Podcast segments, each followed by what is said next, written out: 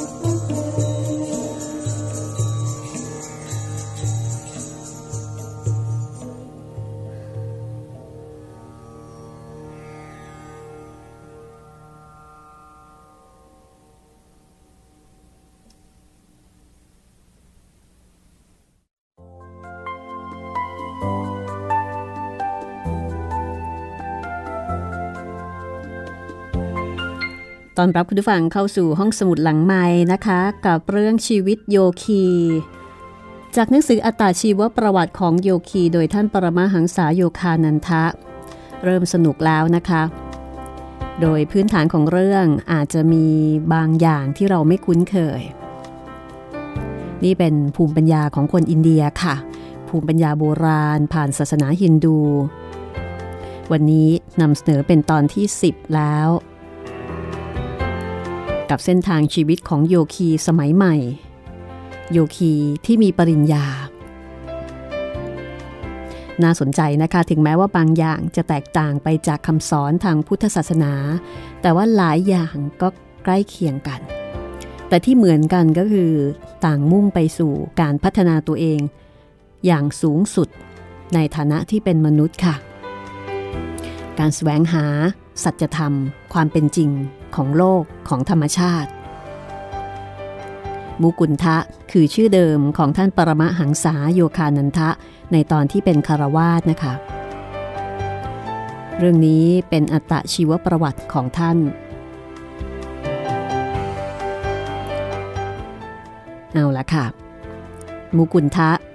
มีสิทธิ์สองคนในวันเดียวกันก็คือพี่ชายตัวเอง แล้วก็ชายหนุ่มที่ชื่อประตาบ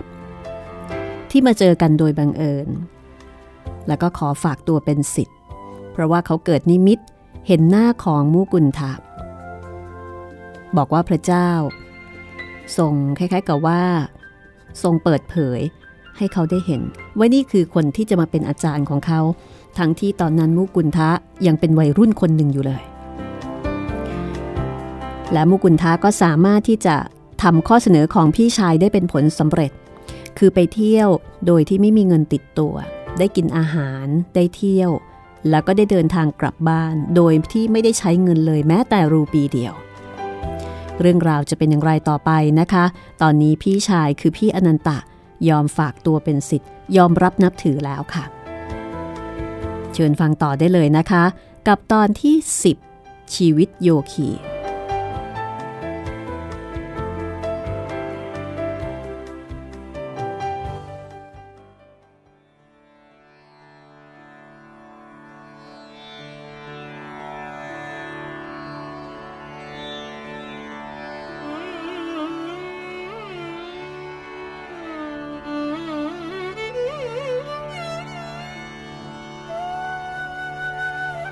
อาหารเช้าของวันรุ่งขึ้นดำเนินไปท่ามกลางบรรยากาศดี ที่หาไม่ได้ในเช้าวันวาน คือเป็นบรรยากาศดีที่แตกต่างไปจากเช้าวันวานอย่างสิ้นเชิง มูกุนทาก็บอกกับเพื่อน บอกว่าวันนี้เนี่ย จะไปเที่ยวชมทัชมาฮานก่อนที่จะเดินทางไปเซรัมปอเพื่อที่จะไปหาท่านอาจารย์ด้วยกัน ทั้งคู่ก็บอกลาพี่อนันตะ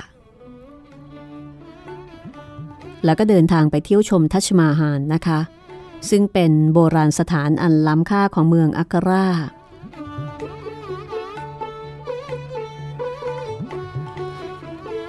หินอ่อนสีขาว เปล่งประกาย อยู่ท่ามกลางแสงแดดจ้า รูปลักษณ์ที่มีสัดส่วนสอดรับกันอย่างสมบูรณ์แบบ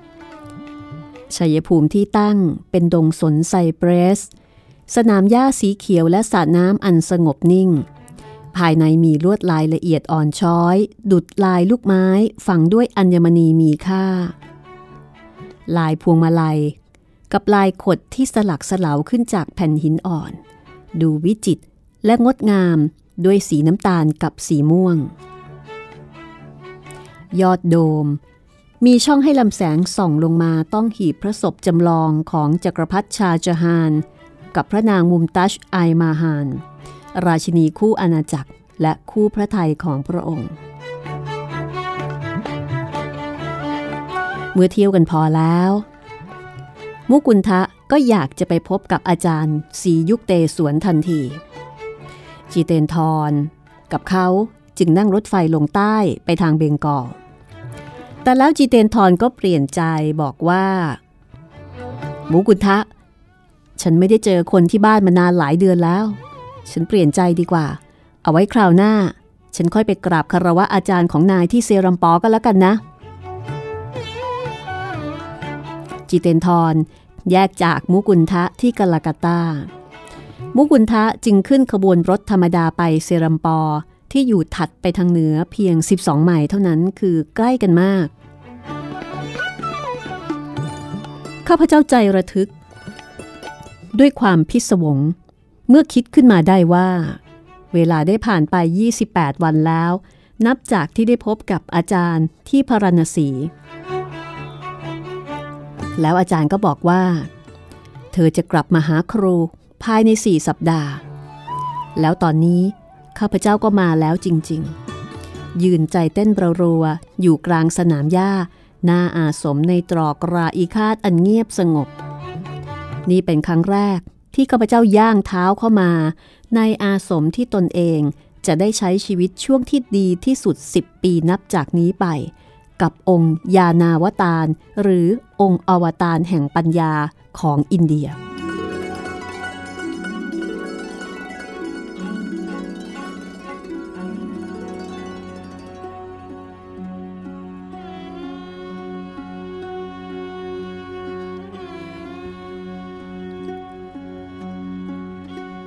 จากนั้นมุกุลทะ ก็ก้าวเข้าไปในอาสมของท่านสียุคเตสวน มาแล้วหรือ ขอรับอาจารย์ กระผมมาที่นี่ เพื่อขอติดตามท่านขอรับ ท่านสียุคเตสวนนั่งอยู่บนหนังเสือที่ปูบนพื้นห้อง น้ำเสียงของท่านเย็นชา กริยาเฉยเมยไม่ส่ออารมณ์ใด ๆ ในขณะที่มุกุลทะคุกเข่าลงแตะเท้าท่านแสดงความเคารพ จะเป็นไปได้อย่างไร เธอเมินเฉยต่อความประสงค์ของครู เพราะว่าท่านเคยบอกให้เขากลับบ้านแล้วเขาไม่ยอมกลับ กระผมจะไม่ทำเช่นนั้นอีกแล้วขอรับ กระผมจะถือเอาความประสงค์ของท่าน เป็นกฎที่ต้องปฏิบัติตามอย่างเคร่งครัด ขออย่างชั่วหน่อย นับแต่นี้ครูจะเป็นผู้รับผิดชอบชีวิตของเธอเอง กระผมยินดีมอบชีวิตให้อาจารย์จัดการทุกอย่างตามแต่จะเห็นควรขอรับ ถ้าเช่นนั้น ความประสงค์แรกของครูก็คือ เธอจะต้องกลับบ้านไปหาครอบครัว ครูต้องการให้เธอเข้าศึกษาต่อที่วิทยาลัยกาลากาตาเธอควรจะได้รับการศึกษาสูงกว่านี้ ได้ขอรับ มุกุลทะไม่เต็มใจแต่ก็ต้องรับปาก เขานึกในใจว่า นี่เราจะหนีตำราเรียนในหลายปีไม่พ้นจริง ๆ หรือ สมัยก่อนมีพ่อคอยเคี่ยวเข็นให้เรียนหนังสือ ตอนนี้ยังมีท่านอาจารย์สียุคเตสวนอีก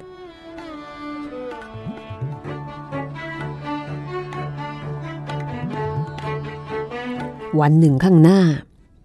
เธอจะได้เดินทางไปยังโลกตะวันตก ถึงผู้คนที่นั่นจะมองครูชาวฮินดูแปลกๆ แต่ถ้าครูผู้นั้นมีปริญญาจากมหาวิทยาลัยห้อยท้าย พวกเขาก็จะยอมเปิดใจรับภูมิปัญญาของอินเดียเราได้ง่ายขึ้น อาจารย์ขอรับ อาจารย์ย่อมรู้ดีว่าสิ่งใดดีต่อกระผมที่สุด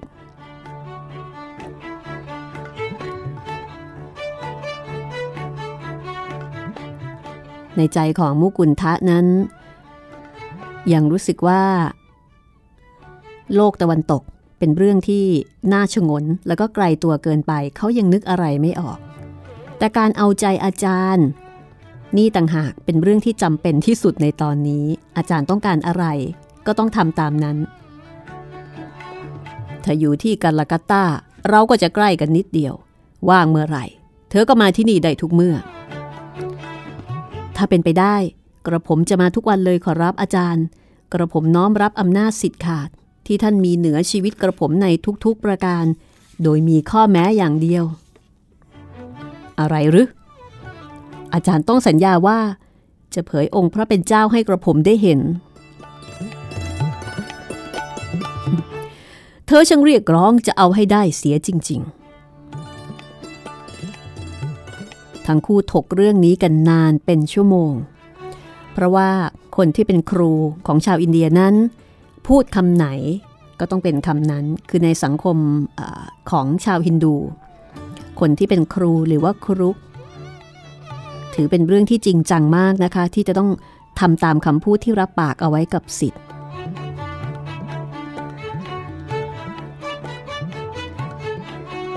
แต่ในที่สุด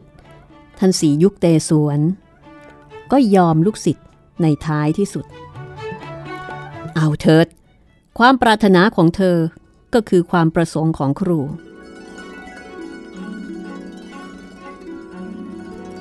มุกุลทะรู้สึกโล่งใจ เงามืดที่ครอบคลุมมาชั่วชีวิตปลิดปลิวไปจากใจของเขา เขารู้สึกว่าการค้นหาแบบสเปะสปะ น่าจะถึงคราวสิ้นสุดลงเสียที มาเถอะ ครูจะพาเธอไปดูอาสม อาจารย์ลุกจากพรมหนังเสือ มุกุลทักกวาดสายตาไปรอบๆห้อง แล้วสังเกตเห็นบนผนังห้อง มีภาพซึ่งคล้องมาลัยดอกมะลิเอาไว้เป็นเครื่องบูชาทลาฮิริมหัสยะนี่ ใช่ ท่านครุเทวะของครูเอง ท่านเป็นมนุษย์และโยคีที่ยิ่งใหญ่ กว่าอาจารย์ท่านใดที่ครูเคยได้พบมาในชั่วชีวิตนี้ ข้าพเจ้าค้อมศีรษะลงเบื้องหน้าภาพถ่ายที่เคยคุ้นเงียบๆ ส่งจิตคารวะ ต่อท่านครุผู้ประเสริฐเลิศล้ำ ผู้แผ่บารมีมาปกป้องคุ้มครองข้าพเจ้าตั้งแต่ยังเล็ก และได้ชี้นำทางให้กับข้าพเจ้าเรื่อยมา ตราบจนถึงชั่วขณะจิตนี้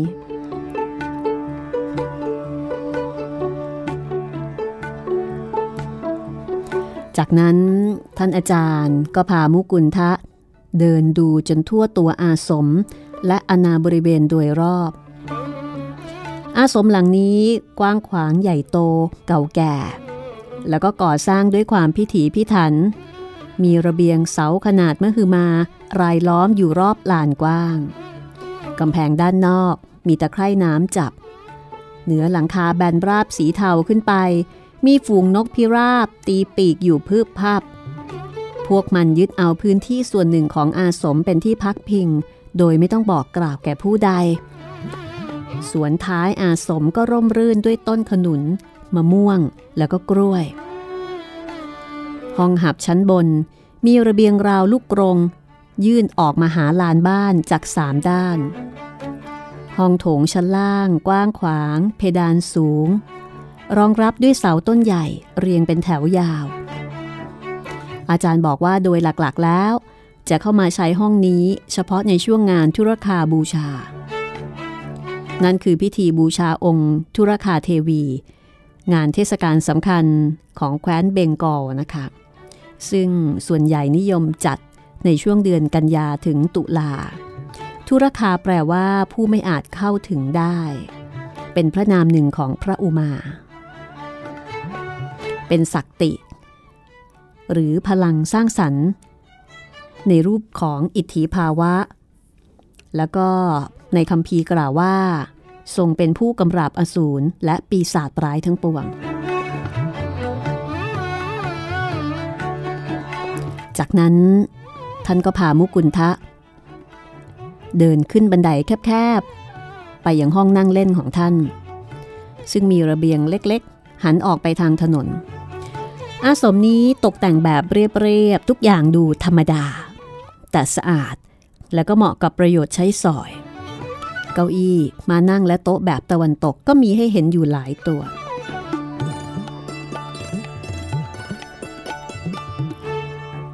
อาจารย์ชวนข้าพเจ้าให้ค้างคืนที่นี่ อาหารค่ำวันนี้คือแกงกะหรี่ผัก ผู้ยกมาคือสิทธิ์รุ่นยาวสองคนที่เข้ามาฝึกตนอยู่ในอาสมแห่งนี้ อาจารย์ขอรับ ถ้าอาจารย์จะกรุณา กระผมอยากรู้เรื่องราวชีวิตของอาจารย์บ้าง ตอนนั้น มุกุลทะนั่งอยู่บนเสื่อฟางใกล้กับพรมหนังเสือของท่าน หลังระเบียง ดวงดาวทอแสงสุกสกาว ราวอยู่ใกล้เพียงแค่เอื้อมแล้วท่านอาจารย์ก็ได้เปิดเผยเรื่องราวของท่านว่า ชื่อสกุลของท่านคือปรียานาถการาน ท่านเกิดที่นี่ ในเมืองเซรอมปอ พ่อของท่านเป็นพ่อค้าที่มีฐานะ ทิ้งคฤหาสน์ของบรรพบุรุษเอาไว้กับท่าน ซึ่งท่านเปิดใช้เป็นอาสมในเวลานี้ อาสมนี้ก็คือคฤหาสน์ ของตระกูลท่านนั่นเอง ในวัยเด็ก ท่านเข้ารับการศึกษาในระบบแค่นิด ๆ หน่อย ๆ เพราะเห็นว่ามันช้าและตื้นเขินนัก สมัยที่ยังหนุ่ม ท่านก็มีครอบครัว คือทำหน้าที่ของคฤหัสถ์โดยสมบูรณ์ และก็มีลูกสาวคนหนึ่ง ซึ่งตอนนี้ก็ออกเรือนไปเรียบร้อยแล้ว ครั้นล่วงเข้าวัยกลางคน ท่านก็ได้รับการชี้แนะจากท่านลาฮิริมหัสยะ หลังภรรยาตายจาก ท่านก็บวชเข้าสำนักสวามี และได้รับฉายาว่าสียุคเตสวนคิรี ยุคเตสวนแปลว่าเป็นหนึ่งเดียวกับอีสวนคีรี เป็นสร้อยที่ระบุถึงสาขาหนึ่งในสิบในสิบสาขาของสำนักสวามีอันเก่าแก่ สีแปลว่าศักดิ์สิทธิ์ดีงาม ไม่ใช่ชื่อนะคะ แต่เป็นคำเรียกหาเพื่อแสดงความเคารพ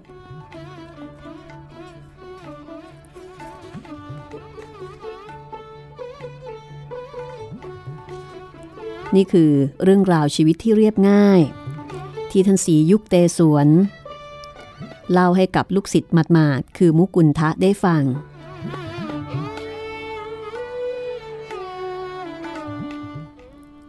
อาจารย์มองสีหน้ากระหายใคร่รู้ของข้าพเจ้ายิ้มยิ้ม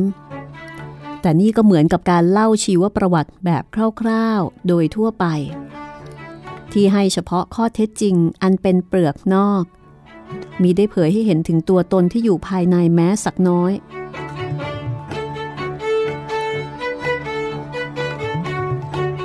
อาจารย์ขอรับ แล้วเรื่องราวสมัยที่ท่านยังเป็นเด็กอยู่และขอรับ ครูจะเล่าให้ฟังสักสองสามเรื่องก็แล้วกัน แต่ละเรื่องมีคติสอนใจให้ด้วยนะ ดวงตาของท่านเป็นประกายวาว พร้อมๆกับคำเตือนนั้น ครั้งหนึ่ง แม่ของครู พยายามจะหลอกให้ครูกลัว จึงเล่าเรื่องผีในห้องมืดให้ฟัง ครูตรงไปที่ห้องนั้นทันที แล้วกลับมาบ่นกับแม่เสียยกใหญ่ เพราะผิดหวังที่ไม่เจอผีเลยสักตัว นับจากนั้นมา แม่ก็ไม่เล่าเรื่องสยองขวัญให้ครูฟังอีกเลย เรื่องราวครั้งนี้ให้ข้อคิดว่า จงเผชิญหน้ากับความกลัว แล้วความกลัวนั้นจะไม่มีอิทธิพลเหนือเราอีกต่อไป อีกเรื่องนั้นจำได้ว่าตอนยังเด็ก เพื่อนบ้านของครู มีลูกหมาหน้าตาหน้าเกลียด แต่ครูก็อยากจะได้มันมาก ถึงขนาดตามเซ้าซีคนทั้งบ้านอยู่หลายสัปดาห์ไม่ยอมเลิก จะเอาลูกหมานั้นให้ได้ หลายคนบอกว่า จะหาลูกหมาที่น่ารักกว่ามาให้ แต่ครูก็ไม่ยอมฟัง ขอคิดจากเรื่องนี้คือ ความยึดมั่น อันเนื่องมาจากกิเลสย่อมทำให้มนุษย์ตามืดบอด มองสิ่งที่ตนปรารถนาว่าสวยงามน่าพึงใจไปหมด สุดแท้แต่จินตนาการจะพาไป เรื่องที่สามเป็นเรื่องของการปลูกฝังค่านิยมให้กับเด็ก ครูเคยได้ยินแม่พูดอยู่บ่อยๆว่า คนที่ยอมทำงานอยู่ใต้อำนาจคนอื่นก็คือทาสเราดีๆ นี่เอง ครูฝังใจกับคำพูดนี้ จนไม่ยอมเข้าทำงานในตำแหน่งใด ๆ แม้หลังแต่งงานแล้ว แต่ก็หาเลี้ยงครอบครัวได้ด้วยการเอาทุนรอนของครอบครัว ไปลงทุนทำธุรกิจที่ดิน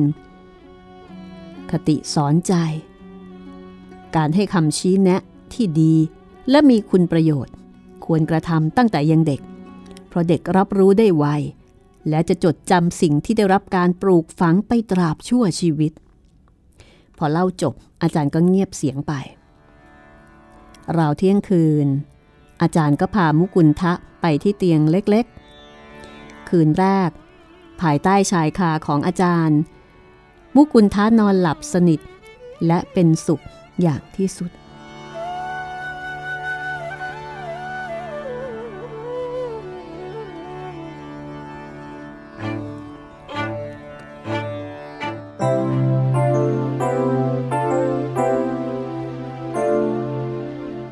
านอาจารย์สียุคเตสวน เลือกเช้าวันรุ่งขึ้น เป็นวันถ่ายทอดกริยาโยคะให้กับข้าพเจ้า ถึงแม้ข้าพเจ้าจะเคยได้เรียนรู้โยคะวิธีนี้จากพ่อ และท่านเกพรานันทะ ผู้เป็นสิทธิ์ของท่านลาฮิริมหัสยะมาแล้ว แต่อาจารย์ทรงไว้ซึ่งพลังในการถ่ายทอด เพียงได้รับสัมผัสจากท่านข้าพเจ้าก็รู้สึกถึงแสงที่ทะลุทะลวงเข้าหาสว่างจ้า ราวกับมีดวงอาทิตย์นับพัน มาแข่งกันสาดแสงใส่ ใจข้าพเจ้าท่วมท้นไปด้วยปิติสุขอันยากจะบอก มันหลากล้นซึมซ่านเข้าไป ไม่เว้นแม้แต่ในซอกมุมที่ลึกที่สุด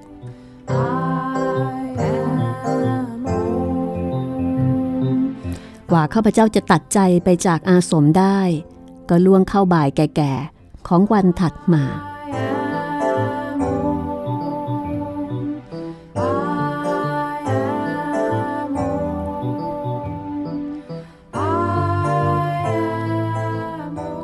ธอจะกลับภายใน 30 วันคำทำนายอันแม่นยำของอาจารย์ ผุดขึ้นมาในใจ ขณะที่มุกุลทะ ก้าวเท้ากลับเข้าบ้านที่กาลากาตา เพราะว่าก่อนหน้านี้ เขากลัวว่าญาติพี่น้องจะต้องเย้ยหยัน ว่าเขาไปไม่รอด แต่พอกลับมาบ้านจริง ๆ ตามคำทำนายของอาจารย์ ตามนั้นเป๊ะเลย กลับไม่มีใครในบ้าน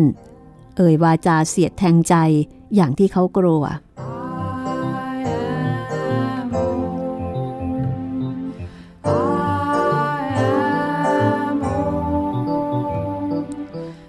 ข้าพเจ้าขึ้นไปยังห้องเล็ก ใต้หลังคาของตัวเอง กวาดสายตามองไปรอบๆ ด้วยความสนิทเสนหา เหมือนหนึ่งมองสิ่งมีชีวิตก็ไม่ปาน ห้องน้อยเอ๋ยเจ้าเห็นฉันทั้งในยามฝึกปฏิบัติสมาธิ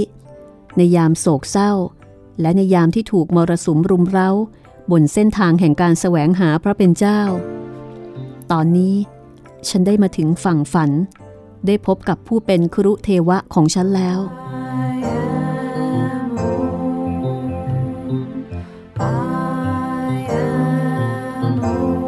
ลูกรัก พอดีใจกับเราทั้งคู่ ลูกได้พบกับครุของลูกราวกับปาฏิหาริย์ไม่ต่างจากตอนที่พ่อได้พบกับอาจารย์ของพ่อ มูกุนทะ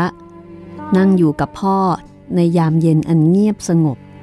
และได้สนทนากัน พ่อบอกว่าท่านลาฮิริมหัสยะยังยื่นมือมาปกปักรักษาเราอยู่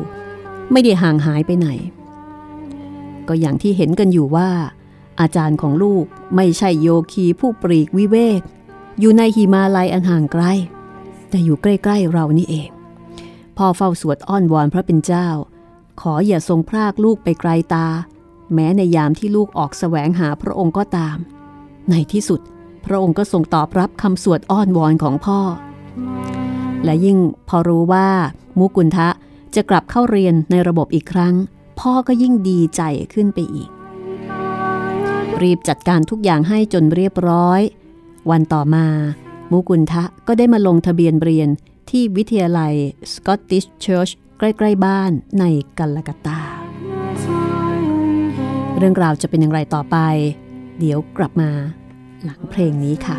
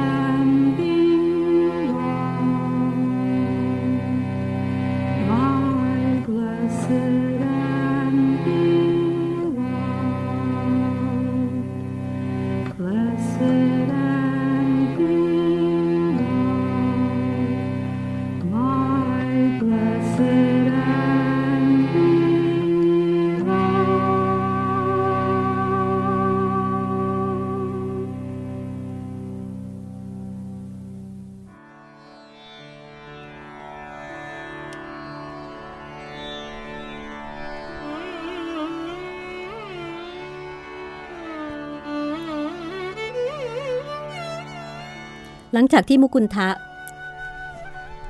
ได้ลงทะเบียนเรียนที่วิทยาลัยสกอตติชเชิร์ชใกล้ๆบ้านในกาลากาตา ตามคำสั่งของท่านอาจารย์ แน่นอนนะคะ มุกุลทะ ก็มักจะขาดเรียนเป็นปกติวิสัย เนื่องจากว่า เวลาทั้งหมดของเขา มักจะไปอยู่ที่อาสมที่เซรัมปอร์และไม่ว่าเขาจะไปบ่อยสักแค่ไหน อาจารย์ก็ไม่เคยเอ่ยปากท้วงติงแต่ประการใด และก็ไม่เคยถามถึงเรื่องการเล่าเรียนในวิทยาลัยด้วยทำให้มุกุลทะรู้สึกโล่งใจเป็นอันมาก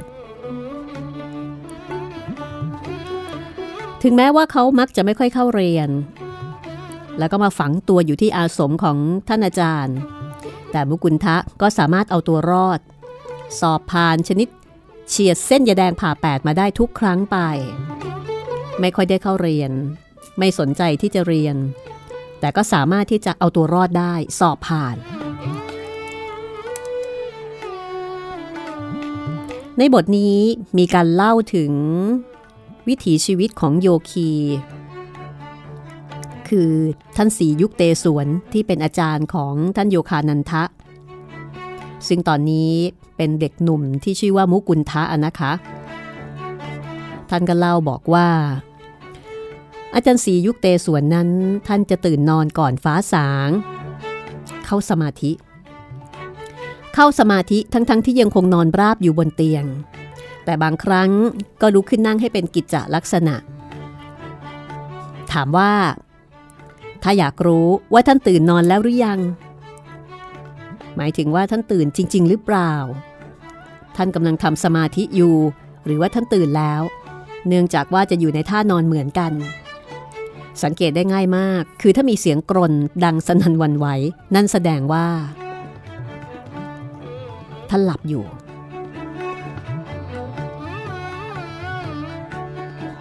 แต่ถ้าเสียงกรนดังสนั่นวันไหว เงียบลง นั่นแสดงว่าท่านตื่นแล้ว เมื่อท่านตื่นท่านก็จะหายใจออกแรงๆ สักครั้งสองครั้ง ไม่ก็ขยับตัวเล็กน้อย แล้วก็นิ่งเงียบไปจนจับลมหายใจไม่ได้ คือเข้าสู่ภาวะของสมาธิที่ลึกมาก จนกระทั่งจับลมหายใจไม่ได้หลังจากที่ท่านตื่นแล้ว ท่านก็จะเดินเล่นเลาะริมฝั่งแม่น้ำคงคา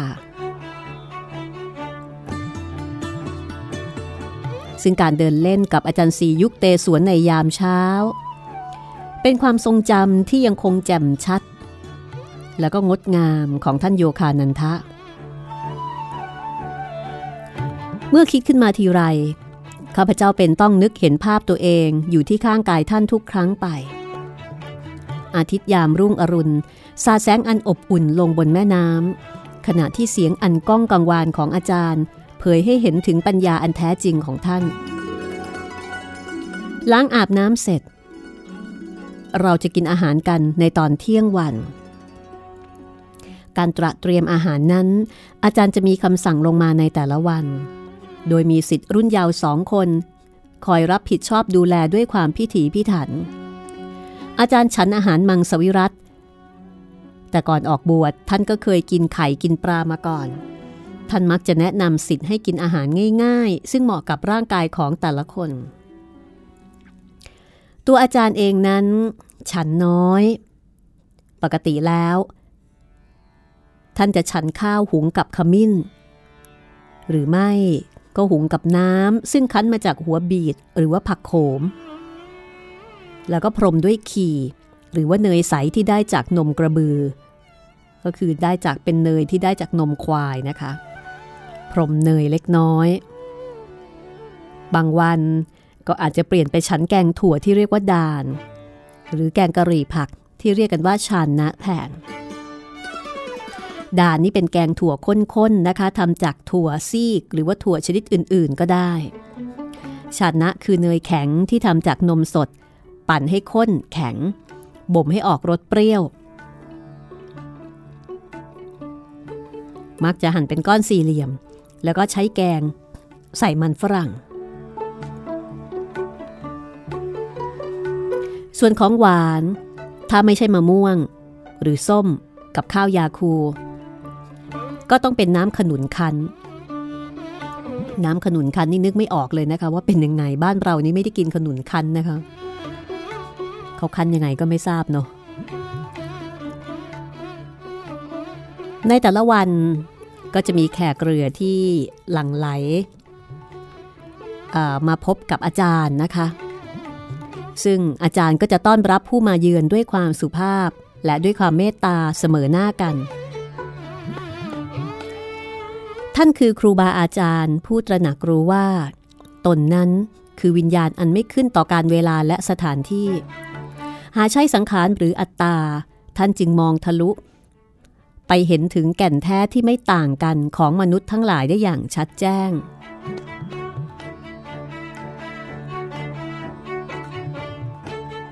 ความไร้ซึ่งอคติของโยคีผู้บรรลุธรรมบังเกิดขึ้นจากปัญญายาณโฉมหน้าที่ผันแปรไปไม่มีที่สิ้นสุดของมายา ไม่อาจลวงตาพวกท่านได้อีกต่อไป ความชื่นชอบและชิงชัง ที่ทำให้วิจารณญาณของปุถุชนผู้มืดบอดไข้เขว ก็หามีอำนาจครอบงำพวกท่านได้ไม่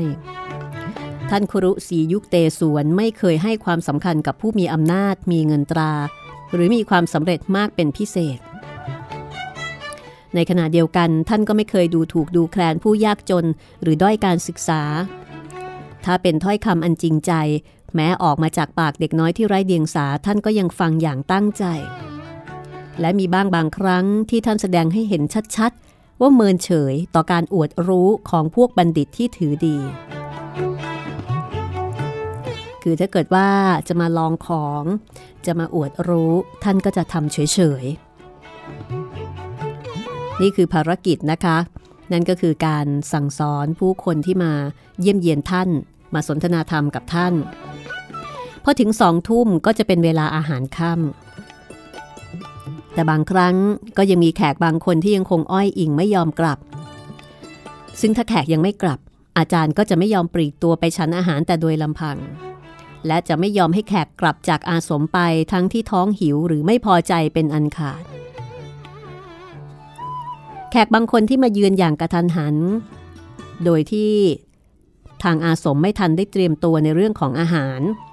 ท่านอาจารย์ ก็มีวิธี ในการที่จะต้อนรับแขกที่มาเยือนอย่างไม่บอกไม่กล่าว ภายใต้การสั่งการด้วยความรอบรู้ สานุสิทธิ์ของท่านจึงสามารถดัดแปลงอาหารที่มีอยู่เพียงน้อยนิด ให้เพียงพอที่จะเลี้ยงคนจำนวนมากได้ ตัวอาจารย์เองก็ยึดหลักในการใช้อย่างมัธยัติโดยใช้เงินอันน้อยนิดให้ได้ประโยชน์สูงสุด ท่านมักจะสอนอยู่เสมอว่าจงใช้จ่ายอย่างพอตัว การใช้จ่ายเกินตัวจะทำให้ตัวเองเดือดร้อนในภายหลัง ไม่ว่าจะเป็นการจัดงานรื่นเริงในอาสม การปลูกสร้าง การซ่อมแซมหรือว่าการงานด้านอื่น ๆ อาจารย์จะดูแลจัดการรายละเอียดทั้งหมดอย่างสร้างสรรค์อันเป็นคุณลักษณะเฉพาะตัวของท่าน พอถึงยามค่ำอาจารย์ก็จะหยิบยกธรรมขึ้นมาแสดงให้ลูกศิษย์ฟัง ซึ่งตรงนี้เป็นเสมือนดังขุมทรัพย์ที่ทรงคุณค่าเหนือการเวลา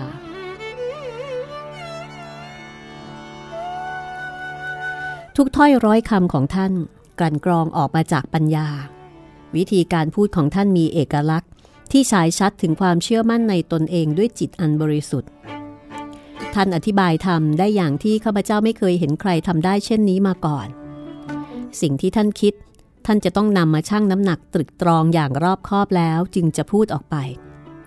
สาระสำคัญของสัจธรรมที่ครอบคลุมในทุกแง่มุม ไม่เว้นแม้กระทั่งในแง่สรีระศาสตร์ หลั่งไหลออกมาจากปากของท่าน ประหนึ่งสุคนทรสที่แผ่กำจายออกมาจากวิญญาณของท่าน กระนั้น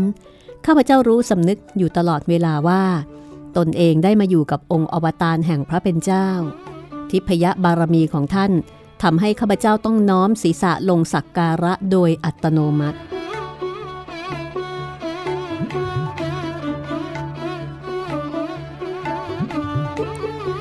ท่านอาจารย์สียุคเตสวนเป็นคนที่ไม่โอ้อวดเลย ท่านไม่เคยวางมาดโอ้อวด ว่าตนเองเข้าถึงพระเป็นเจ้า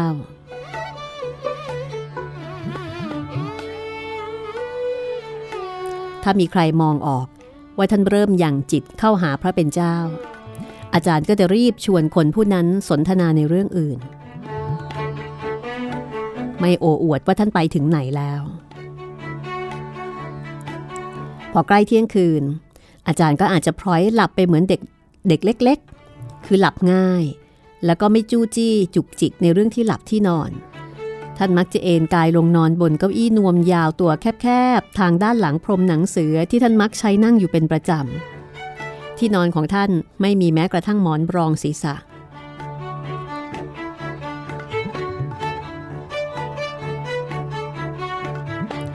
การเสวนาเรื่องปรัชญากันตลอดทั้งคืน ก็ไม่ใช่เรื่องผิดปกติวิสัย สิทธิทุกคนสามารถหยิบยกหัวข้อที่ตนสนใจจริง ๆ ขึ้นมาถกกับอาจารย์ได้ ได้ฟังการสนทนาธรรมเยี่ยงนี้ทีไร มุกุลทะก็จะไม่รู้สึกเหน็ดเหนื่อย หรือว่าง่วงนอนเลย คือฟังได้ไม่เบื่อ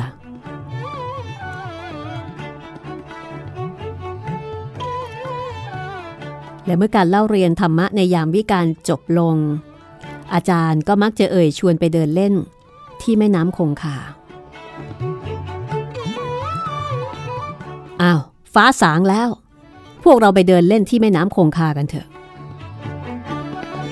คืออาจารย์นี่มีพลังล้นเหลือ มีเรื่องเล่าหนึ่งที่น่าสนใจมากค่ะ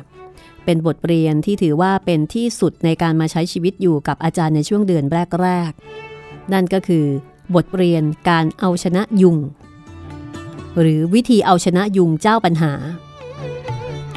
พูดถึงยุงไม่ว่าใคร ก็ไม่อยากถูกยุงกัดนะคะ เราก็ต้องหาวิธีที่จะป้องกันยุงมุกุลทาก็เช่นกัน ตอนอยู่บ้าน ครอบครัวก็จะกางมุ้งเพื่อป้องกันยุงกัดในตอนกลางคืน มุกุลทะก็ออกจากสยองอยู่ไม่น้อย เมื่อมาอยู่ที่อาสมในเซรัมปอของท่านกุรุศรียุคเตสวน แล้วก็พบว่าที่นี่ ไม่มีมุง้ง แล้วก็ไม่สนใจในการที่จะป้องกันยุง และยุงที่นี่ก็ชุมมากด้วย ตัวของมุกุลทะถูกยุงกัดตั้งแต่ศีรษะจรดปลายเท้า จนอาจารย์ก็อดที่จะนึกเวทนาไม่ได้ จนวันหนึ่งอาจารย์ก็บอกว่า ไปหาซื้อมุ้งให้ตัวเองสักหลังไป แล้วซื้อเผื่อครูอีกหลังด้วยอาจารย์หัวเราะ ก่อนจะพูดต่อว่า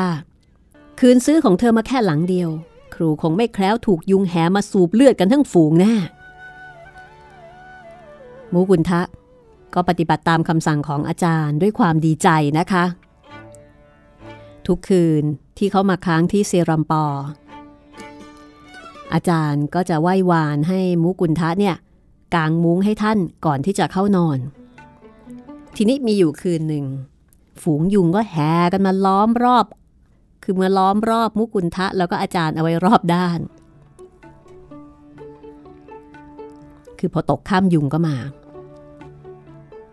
แต่อาจารย์ก็ยังไม่บอกให้มุกุลทะไปกลางมุ้งให้เหมือนเคย มุกุลทะก็นิ่งฟังเสียงยุงบินหึงหึงหึงหึงอย่างร้อนใจว่าเอ๊ะ เมื่อไรจะบอกให้ไปกลางมุ้งสักทีขณะล้มตัวลงนอน มกุลทะก็แผ่เมตตาให้ยุงไปทั่วทุกทิศทุกทาง ผ่านไปครึ่งชั่วโมง อาจารย์ก็ยังไม่สั่งให้กางมุ้งสักทีเขาก็ได้แต่แกล้งทำเป็นกระแอมกระไอ หวังจะเรียกความสนใจจากอาจารย์ คิดแต่ว่าตัวเองเห็นจะถูกยุงรุมกัด จนต้องคลุ้มคลั่งไปเป็นแน่ แล้วไหนจะเสียงหึ่งหึ่งที่ดังอยู่ข้างหู ตอนพวกมันกำลังสูบเลือดเอาอีกเล่า แต่อาจารย์ก็ไม่มีปฏิกิริยาตอบสนองใด ๆ ข้าพเจ้าจึงย่องเข้าไปดูท่าน ระวังไม่ให้เกิดเสียงรบกวน แต่ปรากฏว่าท่านไม่หายใจ นี่เป็นครั้งแรกที่ข้าพเจ้าได้เห็นท่าน ในยามอย่างจิตลงสู่โยคะยานทำเอาข้าพเจ้าสะดุ้งตกใจทำอะไรไม่ถูกไปเลยมุกุลท้าตอนนั้นก็ตกใจมาก หรือว่าอาจารย์หัวใจวายตายไปแล้ว ข้าพเจ้าคว้าเอากระจก มารอไว้ใต้จมูกของท่าน แต่ก็ไม่คือไม่มีไอจากลมหายใจจับผิวกระจก แม้สักกระพีกเพื่อให้แน่ใจเป็นสองเท่าข้าพเจ้าถึงกับเอานิ้วปิดปากปิดจมูกท่านไว้ตั้งหลายนาที ร่างท่านเย็นเฉียบและแน่นิ่งข้าพเจ้าหันขวับไปทางประตู หมายจะไปเรียกคนมาช่วย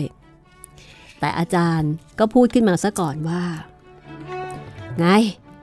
พ่อนักทดลองอ่อนหัดหน่าเวทนาจมูกฉันเสียจริง อาจารย์พูดด้วยน้ำเสียงกลัวหัวเราะแล้วทำไมเธอถึงไม่หลับไม่นอน โลกทั้งโลกมันจะยอมเปลี่ยนให้เธอหรือก็เปล่า เธอต่างหากที่ต้องปรับเปลี่ยนตัวเอง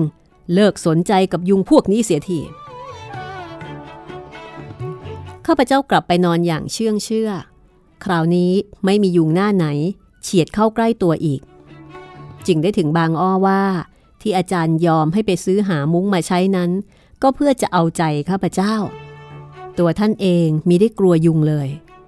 ด้วยอำนาจแห่งโยคะที่มีท่านสามารถป้องกันไม่ให้พวกมันเข้าถึงตัว หรือจะใช้วิธีเข้าฌานเพื่อหนีความรำคาญจากการถูกยุงกัดไปเสียเลยก็ย่อมได้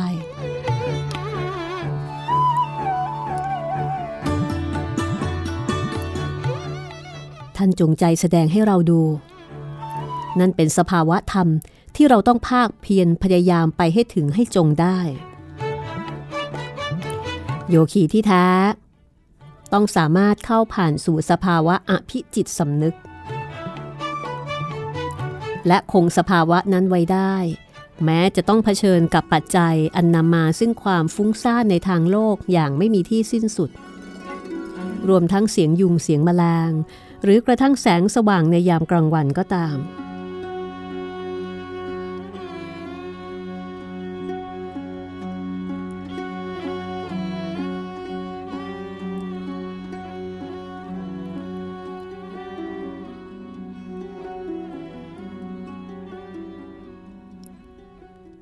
นี่คือบทเรียนเกี่ยวกับเรื่องของยุงนะคะ ซึ่งเป็นบทเรียนบทต้นๆ ให้กับมุกุลทะ ในช่วงแรกเริ่ม มาเป็นสิทธิ์ของอาจารย์ศรียุคเตสวน ยังไม่จบค่ะ ยังมีเรื่องยุงอีก วันหนึ่ง ในเวลาโพรเพรอากาศเริ่มเย็น อาจารย์ก็กำลังแสดงอัตถกถาเนื้อความในคัมภีร์โบราณให้ฟังอย่างลึกซึ้ง อัตถกถาก็คือขยายกำลังขยายความอธิบายความมุกุลทักก็นั่งอยู่ที่แทบเท้าท่าน ด้วยความรู้สึกสงบ แล้วก็เป็นสุขอย่างที่สุด จู่ๆก็มียุงตัวหนึ่ง มากัดบริเวณต้นขา ในขณะที่ยุงเนี่ยกำลังเจาะเข้าใต้ผิวหนังนะคือกำลังปักปักปากของมันเนี่ยลงบนต้นขามุมุกุลทะก็ยกมือขึ้น หมายจะเอาคืนโดยอัตโนมัติคือ ยกมือหมายจะตบยุงโดยอัตโนมัติ แต่ยังไม่ทันที่จะได้ลงมือ เขาก็นึกถึงคำสอนเรื่องอหิงสาคือการไม่เบียดเบียนผู้อื่น ก็ยั้งมือเอาไว้ว่าแหมเกรงใจ ไอหิงสากันละกันก็เลยเปลี่ยนใจไม่ตบยุง แต่อาจารย์บอกว่าทำไมไม่ตบมันให้รู้แล้วรู้รอดไปเลยล่ะมุกุลทาก็ตอบว่า อาจารย์ นี่ท่านสอนให้กระผมฆ่าสัตว์ตัดชีวิตหรือขอรับ เปล่า แต่เมื่อพิจารณาจากจิตของเธอ เธอได้ตบยุงตัวนี้ตายไปเรียบร้อยแล้ว กระผมไม่เข้าใจขอรับ ท่านก็เลยอธิบายว่าคำว่าไอหิงสานั้น ท่านปตัญชลีหมายถึงการถ่ายถอนความปรารถนาที่จะฆ่า ก็คือท่านสามารถที่จะอ่านวาระจิตของลูกศิษย์ได้ ว่าใจเนี่ยอยากจะตบ อยากจะตบไอ้เจ้ายุงตัวนี้เนี่ยใจเนี่ยตบไปแล้ว แต่มือเนี่ยยั้งเอาไว้ได้ทัน ท่านก็เลยบอกว่าถ้างั้นก็ไม่ต่างกัน เพราะว่าเจตนาฆ่าอยู่แล้ว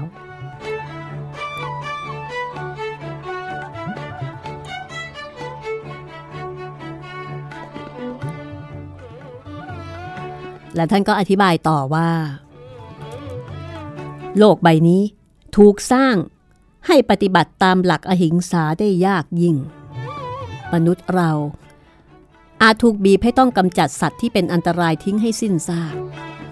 แต่ใช่ว่า เขาจะตกอยู่ในสภาวะที่ถูกบีบคั้น ให้รู้สึกโกรธ เกลียด เครียดแค้นสรรพชีวิตทั้งหลายย่อมมีสิทธิเท่าเทียมกัน ภายในอาณาจักรแห่งมายานี้ โยคีผู้เข้าถึงความลับแห่งการสร้างสรรค์ ย่อมปฏิบัติตนให้สอดคล้อง เข้ากับปรากฏการณ์อันน่าพิศวงของธรรมชาติได้ทุกรูปแบบ ถ้าก้าวข้ามความต้องการทำลายล้างลงไปได้ มนุษย์ทั้งหลายก็อาจจะเข้าถึงสัจธรรมข้อนี้ได้ อาจารย์ขอรับ เช่นนี้แล้วเราควรจะเสียสละตนเอง แทนที่จะฆ่าสัตว์กระนั้นหรือขอรับ ไม่ใช่ สังขารของมนุษย์ถือเป็นสิ่งล้ำค่า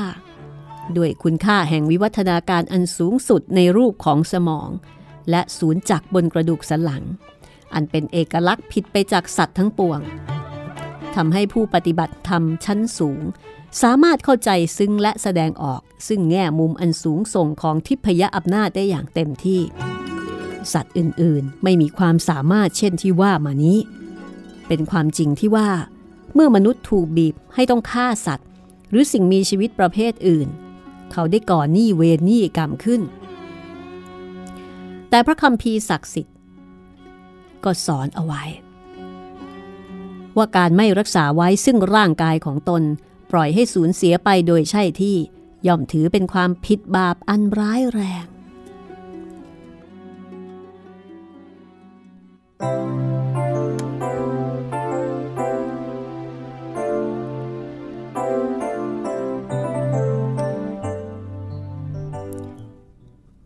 เพราะฉะนั้นการไม่ดูแลตัวเอง การฆ่าตัวตายอันนี้ก็เป็นความผิดบาปนะคะมูกุลท้าถอนใจอย่างโล่งอกคำสอนที่สนับสนุนให้มนุษย์เราป้องกันตัวเอง ตามสัญชาตญาณนนั้น ใช่จะมีปรากฏให้เห็นในพระคัมภีร์ได้ง่าย ๆ แล้วก็เคยมีเรื่องเล่า เกี่ยวกับการที่อาจารย์เนี่ยเคยเผชิญหน้ากับสัตว์ร้าย ท่านไม่เคยเผชิญหน้ากับเสือดาวหรือว่าเสือโครง่ง แต่ท่านเคยเผชิญหน้ากับงูค่ะ เรื่องราวจะน่าตื่นเต้นขนาดไหน ติดตามได้ตอนหน้านะคะ ชีวิตโยคี ตอนที่ 11 ค่ะวันนี้หมดเวลาแล้วลาไปก่อนนะคะ สวัสดีค่ะ